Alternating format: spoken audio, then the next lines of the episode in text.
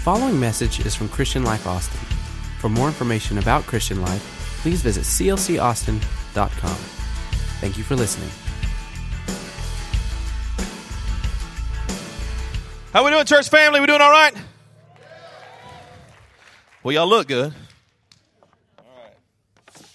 As you can tell, I am not your senior pastor, Rex Johnson. He is not here tonight, but on Sunday he will be back to give you those fat-free, non-political, no strings attached hugs on the porch. So, reason enough to rise on December 3rd. You want to be back on Sunday. I honor my pastor tonight.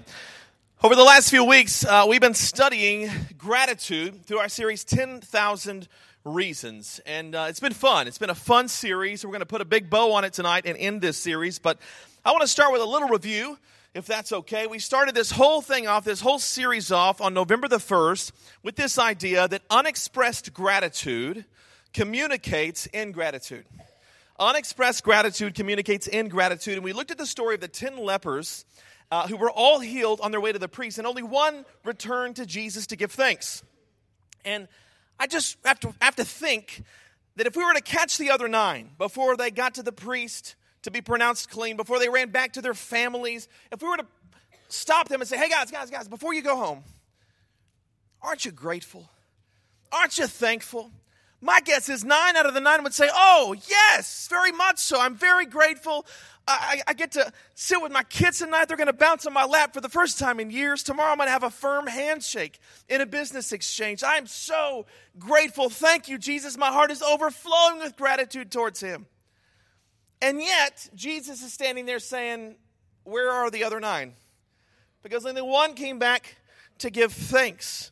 It didn't even cross these men's minds that there's an unfinished loop, there's an unfinished cycle, there's something left undone. They have no clue. I think they truly were grateful, but if you don't communicate gratefulness, unexpressed gratitude communicates ingratitude. So I challenge you in, in week number one to, to keep a running list, whether that's on social media or at home in a journal or just saying it every night, just something you're thankful for every day this month. Anybody done that?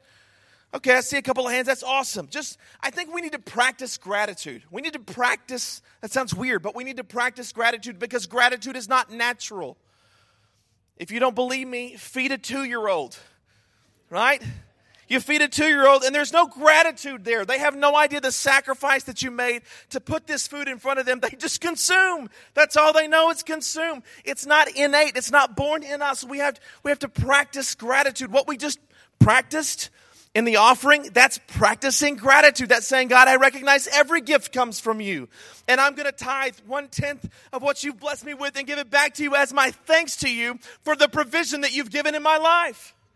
So we need to practice gratitude. Okay, the second point that Pastor pointed out a few weeks ago was that gratitude sustains joy and blessings.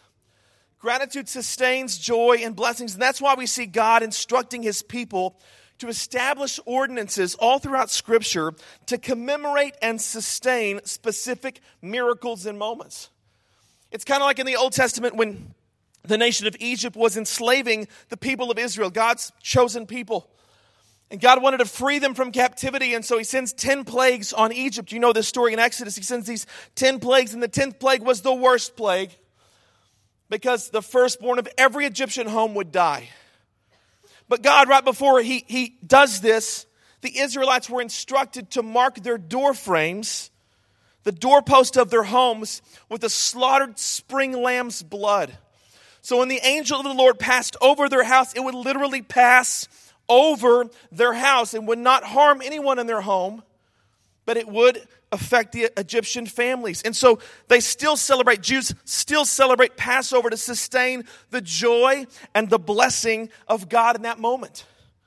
Gratitude sustains joy and blessing. It's the same reason we take communion. The Lord's Supper, the Last Supper, Jesus broke the bread, and as he handed it to the disciples, he said, Do this in remembrance of me. That's why we observe that ordinance every month here. We'll do it next Wednesday. We hope you're here. But we take that. It, it's not a, a substitute, it's a symbol. It's to remind us I've been a follower of Jesus for 30 years. I don't know about you, but I need that reminder every once in a while to say, wow, Jesus, that you did that for me, that you took on that pain. The wages of my sin is death. That's my wages, but You didn't give me what my sins deserve. You took on what my sins deserve instead. And what you gave to me is abundant life on earth and eternal life in heaven and joy unspeakable and life everlasting and love and joy and peace and patience and kindness and goodness and faithfulness and gentleness and self control. I praise you, Jesus. And I'm going to take this Lord's Supper. I'm going to take this to remember, to sustain the blessing that is the cross of Christ.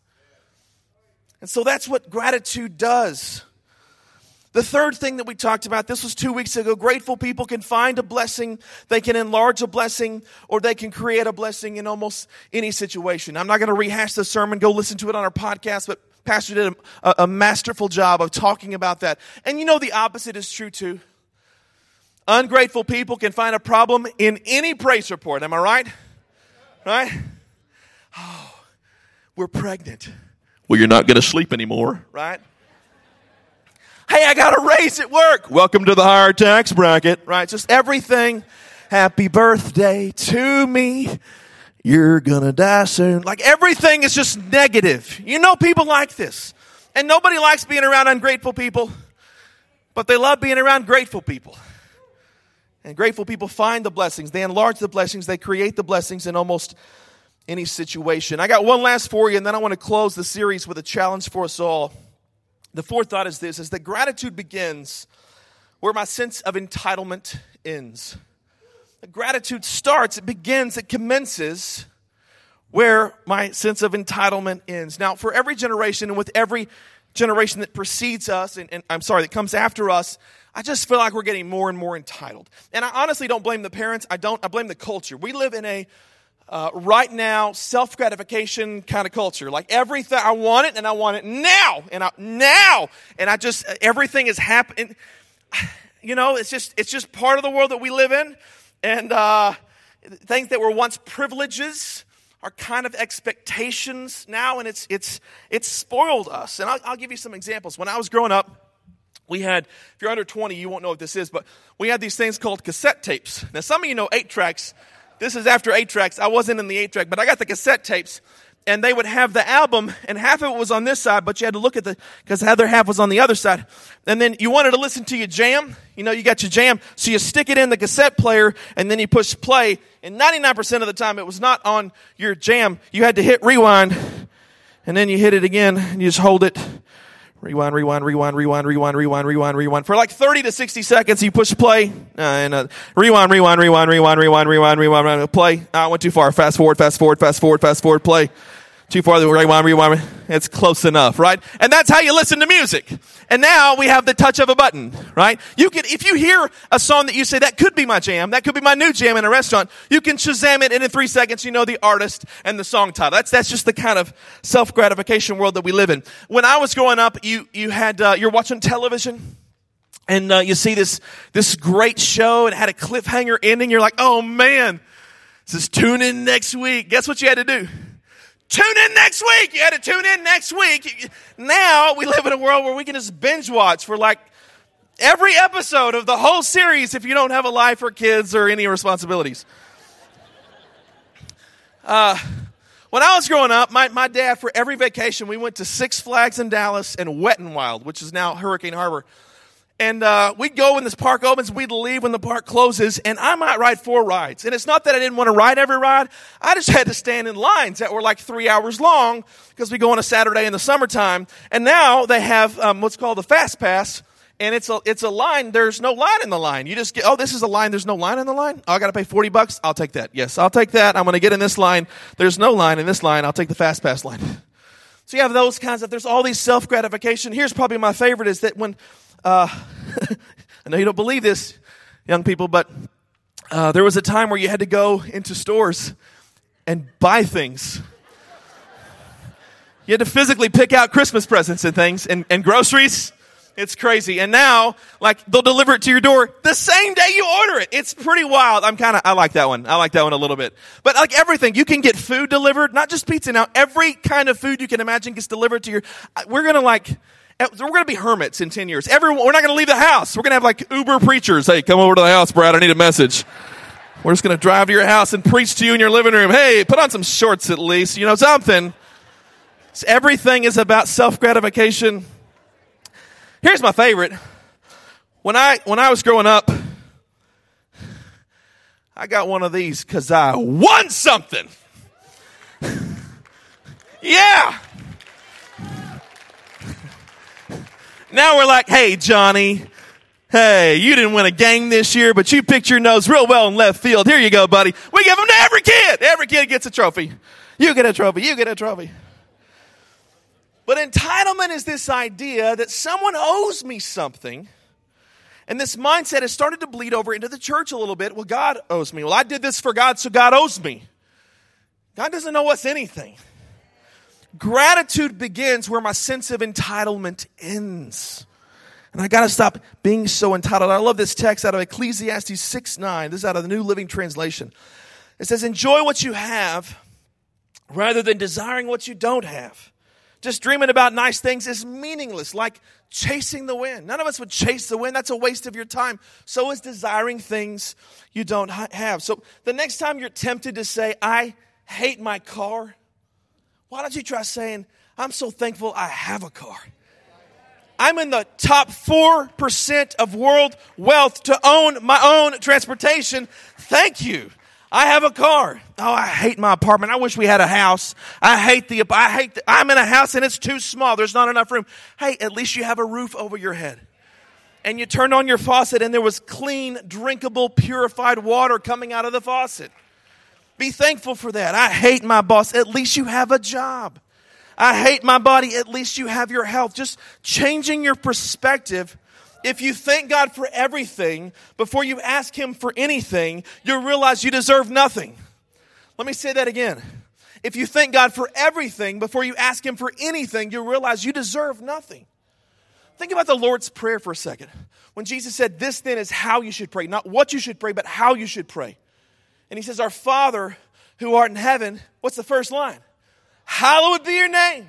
I'm just going to praise you. Can I just give you some thanksgiving? You're awesome. Hallowed be your name. Your kingdom come, your will be done on earth as it is in heaven.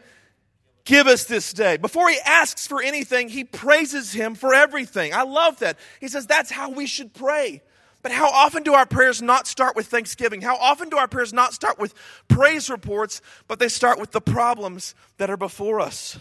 Proverbs 15, 15, and 16 say this For the despondent, every day brings trouble for the happy heart, life is a continual feast. Better to have little with fear for the Lord than to have great treasure in inner turmoil. So, how do you get that happy heart? I don't think God's gifts alone bring us happiness. I don't. I think it's God's gift partnered with our gratitude. Anybody lose benefits at a job that you didn't appreciate, and then once you lost them, that you started to appreciate them? Like you got, you had health coverage at this job, and then you got employed by somebody else, and they didn't provide health coverage. You're like, oh yeah, I can get, I'll buy my own health coverage. How much is it? Oh, more than my mortgage. That makes complete sense. Yeah, okay. You know, and then and then you're like, I'm so thankful for the the the benefits that I had. I didn't realize the benefits I had that I wasn't appreciative of those. Right? We get so accustomed to benefits and thus take them for granted. When you first came into a relationship with Jesus, you remember the benefit package that came with that? Like, what? You're going to forgive me of all my sins? Like past, present, and future? What about this one right now? Wait. Did you forget that one too? No way. You for all my sins? Your mercies are new every morning? Like every morning? Every morning? Oh man.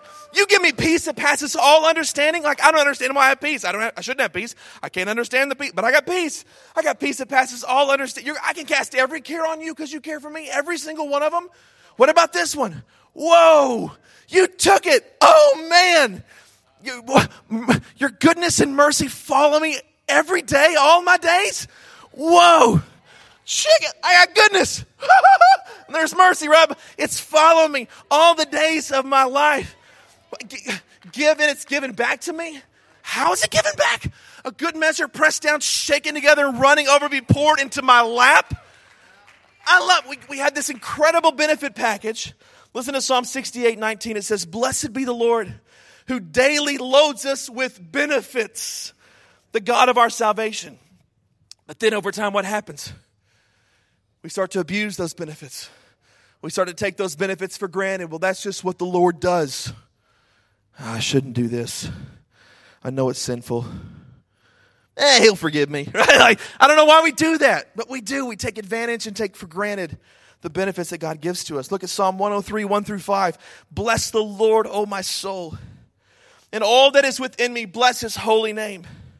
Bless the Lord, O my soul, and forget not all his benefits who forgives all your iniquities, who heals all your diseases, who redeems your life from destruction, who crowns you with loving kindness and tender mercies, who satisfies your mouth with good things, so that your youth is renewed like the eagles. Forget not, church, all his benefits. We need just to bless the Lord, oh my soul. Can we just give him a praise offering tonight to just say thank you for what you've done, what you continue to do, and what you promise to do in my future? Thank you. I'm so thankful that God is gracious.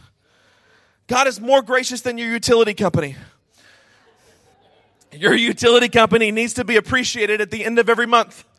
They need to feel that appreciation. If they don't feel appreciated, they're going to cut your power. That's how that works. And what they'll do is uh, they're going to let you have an opportunity to rectify the problem. Is they're going to send you a little letter in the mail, and it's going to be an uh, invitation for appreciation on their part, and, and you, they're going to send it, and it's going to say at the top, it's going to say past due or something like that at the top. For some of us, our praise is past due. And maybe that's one reason you've seen a lack of power in your life lately. We need to praise Him. You want power? You give God some praise. Give God some praise. Is your praise past due? Have you been walking around in the blessings of your answered prayer request and not turned around and circled them and thanked Him for all the many things that He's given to you? I pray for these things and they come true. Did you turn around and give the thanks that was due to the one who answered the prayer? Moses understood this principle. Listen to this. This is Deuteronomy 8, one of the best texts, verse 7 through 10, it says, For the Lord your God is bringing you into a good land, a land with brooks, streams, and deep springs gushing out into the valleys and hills, a land with wheat and barley, vines and fig trees, pomegranates, olive oil, and honey, a land where bread will not be scarce. Glory to God, I want to be in this place. I like rolls. And you'll lack nothing a land where the rocks are iron and you can dig copper out of the hills. And when you have eaten and are satisfied, Moses says, praise the Lord your God for the good land he has given you.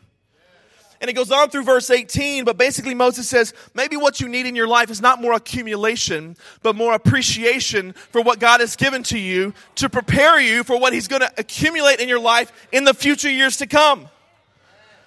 If you grow in the gifts, but you don't grow in your gratitude, what have you really gained? If God gives it, but you don't know what to do with it, it won't make you happy. Some of you, if, if God gave you a spouse right now, some of you who are single, if God gave you a spouse, you wouldn't appreciate it because you don't even appreciate yourself. And you haven't unwrapped the gift that is you. Sorry, that was a side note. That one's for free.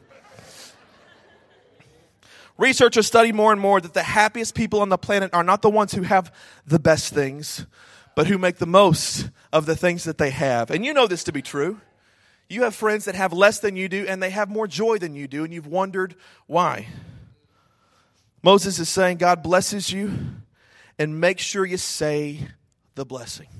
Pastor, in week two of this series, he titled it Say So. So we've talked about this, but we just need to say the blessing, to say so, to thank you, Jesus. Just it's the simplest form of gratitude that we could possibly do. This is really elementary stuff here. This is what we teach our kids when they're three, four, five. Say thank you. So we just need to say thank you. Say thank you. The exact verse is this Deuteronomy 8:10. When you have eaten, and are satisfied, praise the Lord your God for the fill in the blank, for the food, for the good land. Whatever that for the, just whatever it is, for the just praise the Lord your God for whatever you can think of. God, I thank you for, thank you for my clothes. I thank you for, I thank you for my nose. I thank you for, I thank you for a brain. It's the most computerized mechanism the world has ever seen. I thank you for this brain that can compute all the things that I'm seeing right now and all the lights and color variations and it's sending all these messages to my brain all at the same time. And I thank you for that. I thank you for the air conditioner in Christian Life Austin that obviously works because many of you are cold most of the time. And I thank you for the heater that we could turn on occasionally. I thank you that I have AC and I have heater. I'm thankful for running water. I'm thankful for my toilet. I'm thankful for two ply Charmin plush toilet paper. Glory to God. I'm thankful for, I'm thankful for a country that I can worship in freely. I'm thankful for brothers and sisters in Christ that I can, I can stand next to and worship you. I'm thankful for the grace you gave me today because I need a whole bunch of it. I'm thankful for the prayers that you answered. Just thank Him for the, what?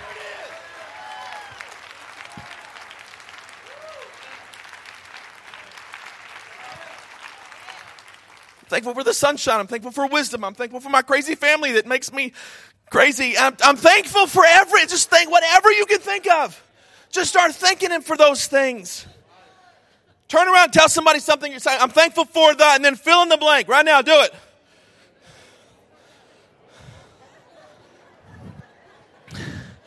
We just celebrated Thanksgiving. And we got to shift. We got to shift to thanks living. It's one thing to give thanks, it's another thing to live thanks. Thanking Him for the is the foundation of thanks living. But I think you got to take it a step further. Okay, Moses was teaching people to be thankful on the provision level. But David has taken us to another level. So David was, was unique he was a shepherd boy uh, that Samuel the prophet called to be king.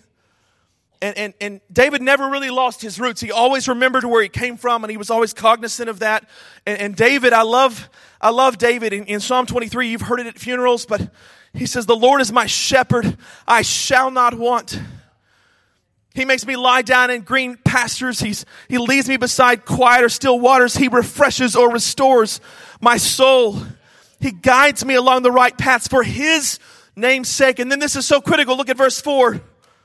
David takes it a step further with our gratitude. He says, No, we're not just going to thank Him for the provision. Look at this, verse 4. Even though I walk through the darkest valley, I will fear no evil, for you're with me. Your rod and your staff, they comfort me. So Moses has us thank God for the, and David has us thank God even though. Even though, even though, this is a deeper level of gratitude. This is a place where you learn to praise God, even though, even though some of you are going through what would be considered hell on earth in a particular area of your life, and it's not fun and it's really ugly, but you can say, It is well with my soul. It is well with my soul. When peace like a river attendeth my way, when sorrows like sea billows roll, Whatever my lot thou hast taught me to say, it is well, it is well with my soul. When you can sing, you give and take away, you give and take away, but my heart has chosen to say, Blessed be the name of the Lord. When you can say, and on that day my strength is failing, the end draws near, my time has come. Still, my soul will sing your praise unending 10,000 years and then forevermore. When you've got those even though moments and you can still be thankful and praise God, that's a different level of gratitude that some of us need to get to tonight. Moses said to thank God for the, but now we have to figure out what kind of Christians we're going to be. Are we only going to thank Him for the food? Are we only going to thank Him for our finances? Are we only going to thank Him for the fiance? Are we going to thank Him when we're single? am I going to thank Him when life is good, or am I going to thank Him in the presence of my enemies? That's how verse 5, look at verse 5, 23 5. You prepare a table before me in the presence of my enemies.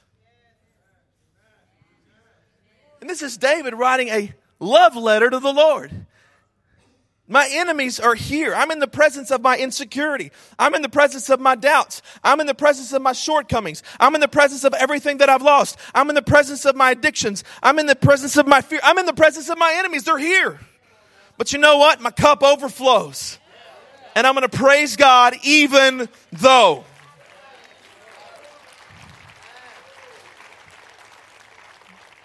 You have to learn to walk with God in the darkness dependent upon the life that He showed you in the previous season. If you can eat in the presence of enemies, if I can praise you under the weight of my burdens, everybody say, even though, even though. Say it so the devil can hear you, even though.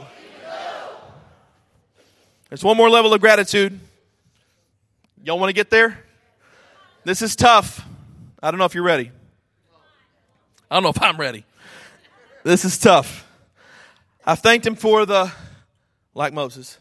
I've thanked him even though, like David. But now we got to, oh, this is tough. This is tough. This is tough for me. We got to praise him like Paul. Paul, um, man, Paul was such a giant of faith. And he's in prison in a Roman cell. He's writing a letter to Philippi. And in the moment he's writing it, there's persecution going on. They're trying to stir up trouble. They're actually trying to kill him in prison. In Philippians 1, listen to this. This is Paul. He says, The former preach Christ out of selfish ambition, not sincerely, supposing that they can stir up trouble for me while I am in chains. He says, They're, they're stirring up trouble. Like I've got people here, and that's their MO. That's all they're setting out to do. They wake up, thinking about how can we get this guy in trouble. They go to sleep dreaming about how can I get this guy in trouble. That's all they're doing. But he says, this is the terminal degree of thanks living. This is it. He said, what does it matter? The important thing is that in every way, whether from false motives or true, Christ is preached. And because of this, I rejoice. So we had the for the, we had the even though, and now we got the because of. He says, Yeah, they're stirring up trouble. Yeah, they want to kill me. But because of this, I rejoice. Because of this. These are the people that can look at the worst, even those, and not only praise God in the midst of those, even those, but find his purpose in the midst, working in those even those. 1 Thessalonians 5:18, we've looked at this verse every single week this month. It says, "Give thanks in all circumstances." In all circumstances, for this is God's will for you in Christ Jesus. That is so easy to read. It is so difficult to live. Because of, I'm, I'm just going to praise Him because of Romans 8 28 that in all things, not just some things or most things or good things or bad things, but in all things, God is working for the good of those who love Him and are called according to His purpose. That's His word. Either it's true or it's not. I want to um, close uh, tonight just sharing part of my story. And, and some of you have heard this, and for the sake of being repetitive, I apologize, but it's just a really good way, I think, to, to end this thought on Thanksgiving and also to wrap up this series. I grew up in Snyder, Texas, a small town in West Texas of about 10,000 people. It's by Lubbock, Midland, Abilene, San Angelo, if you're familiar with that area. My family moved there when I was three.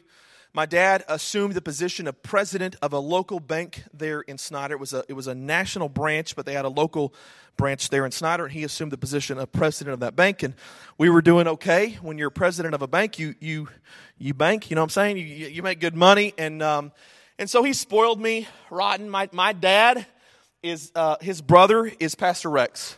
And so, as you know him as a giver, my dad was in the same vein. He, they had the same blood, and he was a giver. He gave me everything I could ever want, every joy, every toy. He just blessed us. Um, but in 1989, six years after we moved there, um, the banks in America started to struggle. You know this if you were in, alive during that time. And uh, my dad's bank was the only branch of that entire bank that actually was profitable. Uh, but they decided to fire all of the presidents and vice presidents of that particular bank to save money because their highest paid personnel were the presidents and vice presidents. They just let them all go without any warning. My dad had never done anything else, and so he looked for another job in banking, couldn't find one um, immediately, and so he didn't know what he was going to do. He ended up opening up a fast food restaurant. It was a taco stand like Taco Bell, um, not Taco Bell, but something similar to that. And uh, but in that time frame, we continued to live in an extravagant house with extravagant cars, and and we had I had two older sisters who both had cars. My mom and dad both had a car, so we were paying four car notes. I mean, just accumulating a lot of debt, hundreds of thousands of dollars in debt, borrowing from creditors and family and friends, and just promising to pay them back. And then, of course, we incur all this other debt by being an entrepreneur and starting this new business. So we're selling tacos, and the, the business did well, but it's pretty tough to make a dent in that debt when you're so far in, in the whole. So fast forward to 1992, and uh, it was October of 92. I'm in sixth grade. I'm 12 years old at the time, and uh, I was doing a project. We had a project due uh, on the mysteries of the world, and I had chosen the Titanic. This was long before Jack and Rose were on the front of the ship. So I'm I'm working on the Titanic thing, and I, would waited till the last night to do it. And my dad, who hated procrastination, usually would yell at me, but he came in that night and he actually sat down and he helped me finish my project and put it all together, which I thought was a really nice gesture. My mother had gone back to teaching. She was a school teacher, had quit when my dad got the banking position, but rehired once uh, he lost his job. And so she went up to school that next morning, and my dad took me to school. And again, I'm in sixth grade, and he, he drops me off, and he looks at me. My dad is like me, plus about 50 pounds plus a couple of inches. He was a pretty big boy. And uh, he looked at me and he said, uh, I love you, big boy. And he started crying. My dad, I never seen my dad cry in 12 years of life, and I rarely heard him say, I love you, although I knew he did. And uh, all I can think of is, get me out of this car. because in the sixth grade, like, your image is kind of all you got. And I'm like, somebody's going to see you weeping on this curb here. So I'm like, get me out of this car. He's like, you want me to help you take your project into school? I'm like, no, no, I got it. I got it. Thanks, Weepy. And so I, I took it inside and uh, we're presenting our projects and, and, this was later in the afternoon around lunchtime and the pa system you know in the schools uh, came over and said reed your mother wants to have lunch with you which was odd. That had never happened but i'm like woohoo! So I, I got out of school for lunch and i go to the principal's office and there i met with uh, not by my mother but i met by my next door neighbor and his brother who was the principal of the high school where my mother taught school. I knew both these men very well. It was just kind of odd. They were picking me up. They said we're going to take you home. I said that's fine. So I got in the car, and I remember, I remember driving home. I was in the back seat. It was completely silent. There were uh, no radio, no air conditioning. I remember the leaves had just started to turn and fall, and there were leaves that were hitting the windshield as we drove. And we drove. We weren't very far, probably a mile and a half from the house. And we pull up to the house. There's cars everywhere, and uh, I ran in the house. There were a lot of these people crying, and I, I, ran straight to my parents' bedroom. And I saw my mother. She was sitting on the edge of the bed. She was surrounded by some of her close friends who were all weeping. And I said, What's going on? What's going on? What's going on? And she said, Your dad has committed suicide.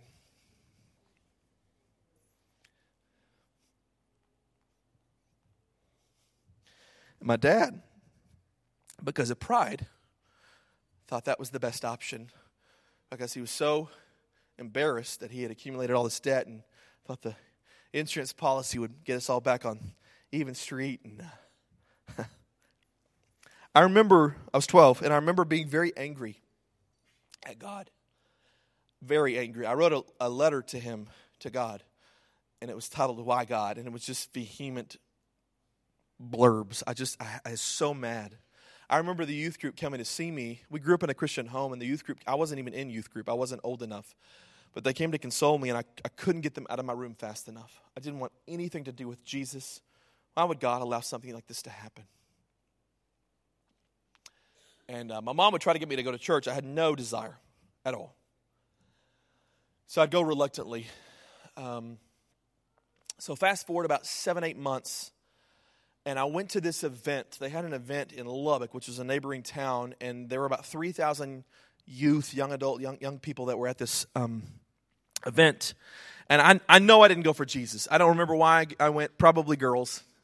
I was 12. And, uh, but it wasn't for Jesus, I promise.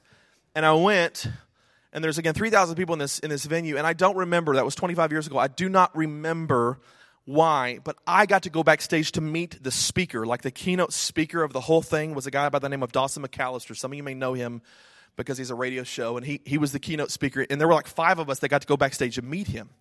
We have to understand for eight months, I've been screaming at God, and I'm getting nothing, nothing, no response. And that was frustrating.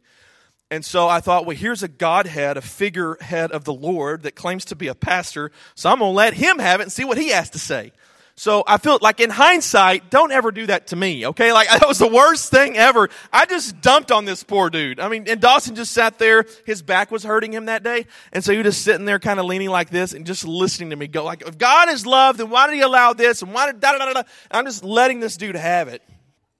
Acting as if he were God himself.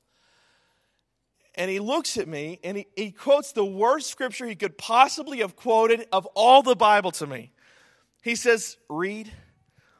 James 1 2 says, Consider it pure joy, my brothers and sisters, when you face trials of many kinds, because the testing of your faith develops perseverance. What?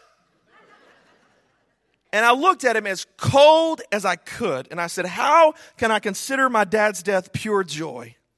And he turned back one page in the Bible to Hebrews 12 2. It says, Let us fix our eyes on Jesus the author and perfecter of our faith, who for the joy, same word, set before him, endured the cross. And he said, Reed, if, if Jesus can have joy going to the cross, then you can have joy in the trials of your life, even the loss of loved ones. And that seems so silly and elementary and simplistic now. But back then it just worked. And something clicked for me. And I came home and I told my mom, I said, I'm going to give this whole God thing another shot. I'm not going to use this as a stumbling block. I'm going to try to use this as a stepping stone and try to make the most of my life because I think that's what dad would want. I think that's what dad would want. Both dads, heavenly dad, earthly dad. And, and so, about that same time, my mother said, Well, Reed, um, your dad spoiled you. I know you like things, and if you want to continue to get things, you're going to get a job. I'm like, I'm 12. Like, that's breaking labor laws or something. I know I can't get a job I can't walk into Pizza Hut. I'm, I'm 12. And she said, figure it out. And so I thought, I don't like manual labor, so I wasn't going to mow lawns. And, um, and so I said, well, maybe I could do, do illusions. I like illusions. I'll do some, some illusion shows, like magic shows for birthday parties and stuff.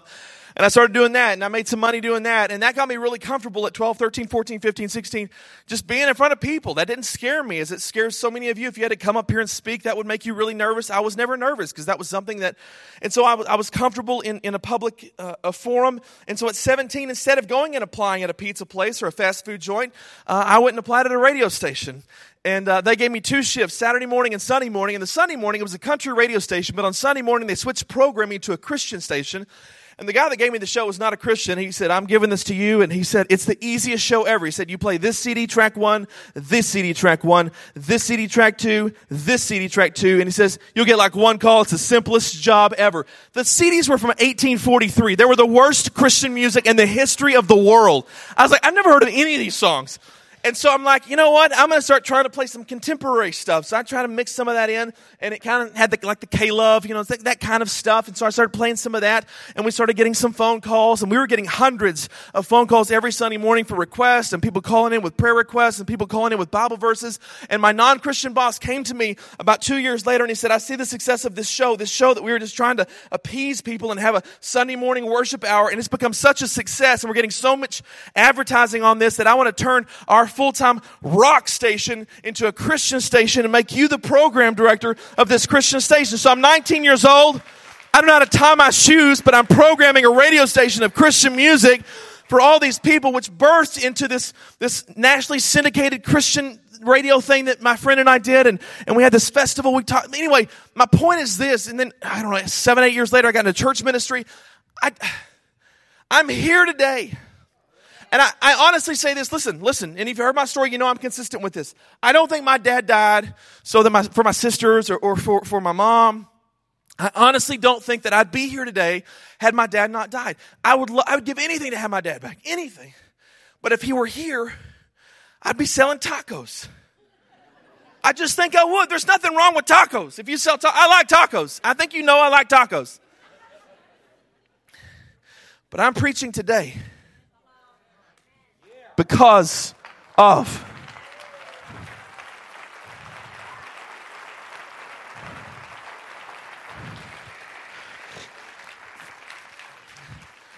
What should have been the worst, and it is the worst event in my life that's ever happened to me, is bringing about the very best moments of my life today. because of. It's a, it's a different kind of thing. I'm asking God to give me a concrete enough idea of His purpose in my life that I don't just thank Him for the, I don't just thank Him even though He brought me through something, but I can have faith to praise Him because of. Because of what? Not because of the pain. I don't thank Him for the pain, but I do thank Him for what the pain is producing in me. You've got to get to a point where you can say, I know the Lord well enough to know what he's doing in my life. Listen, there's, there's a verse and it's overused and it's, and it's taken out of context often, but it's Jeremiah 29, 11. It says, I know the plans I have for you, declares the Lord. They're plans to prosper you, not to harm you, to give a hope and a future. Again, it's taken out of context a lot. But here's the thought is, I don't know the plans. I don't know the plans for me. I don't know the plans for you, but I know the God who has the plans. And it's almost as good as knowing the plans because he's a good God, so the plans must be spectacular. Randy, I'm going to ask you to come. So we say, God, we thank you for everything. I, I mean, everything you've allowed to be put in my life because I know you know the plans. If it didn't serve God's purpose, He wouldn't have allowed it to be in your life. In all things, say in all things. In all things, God works for the good of those who love Him and are called according to His purpose. So let's be thankful in all things. Here's how we're going to close tonight. We're going to close tonight the way we started this whole thing four weeks ago. We're going to sing 10,000 Reasons because I have 10,000 reasons plus for my heart to find to give praise and honor and glory to Jesus.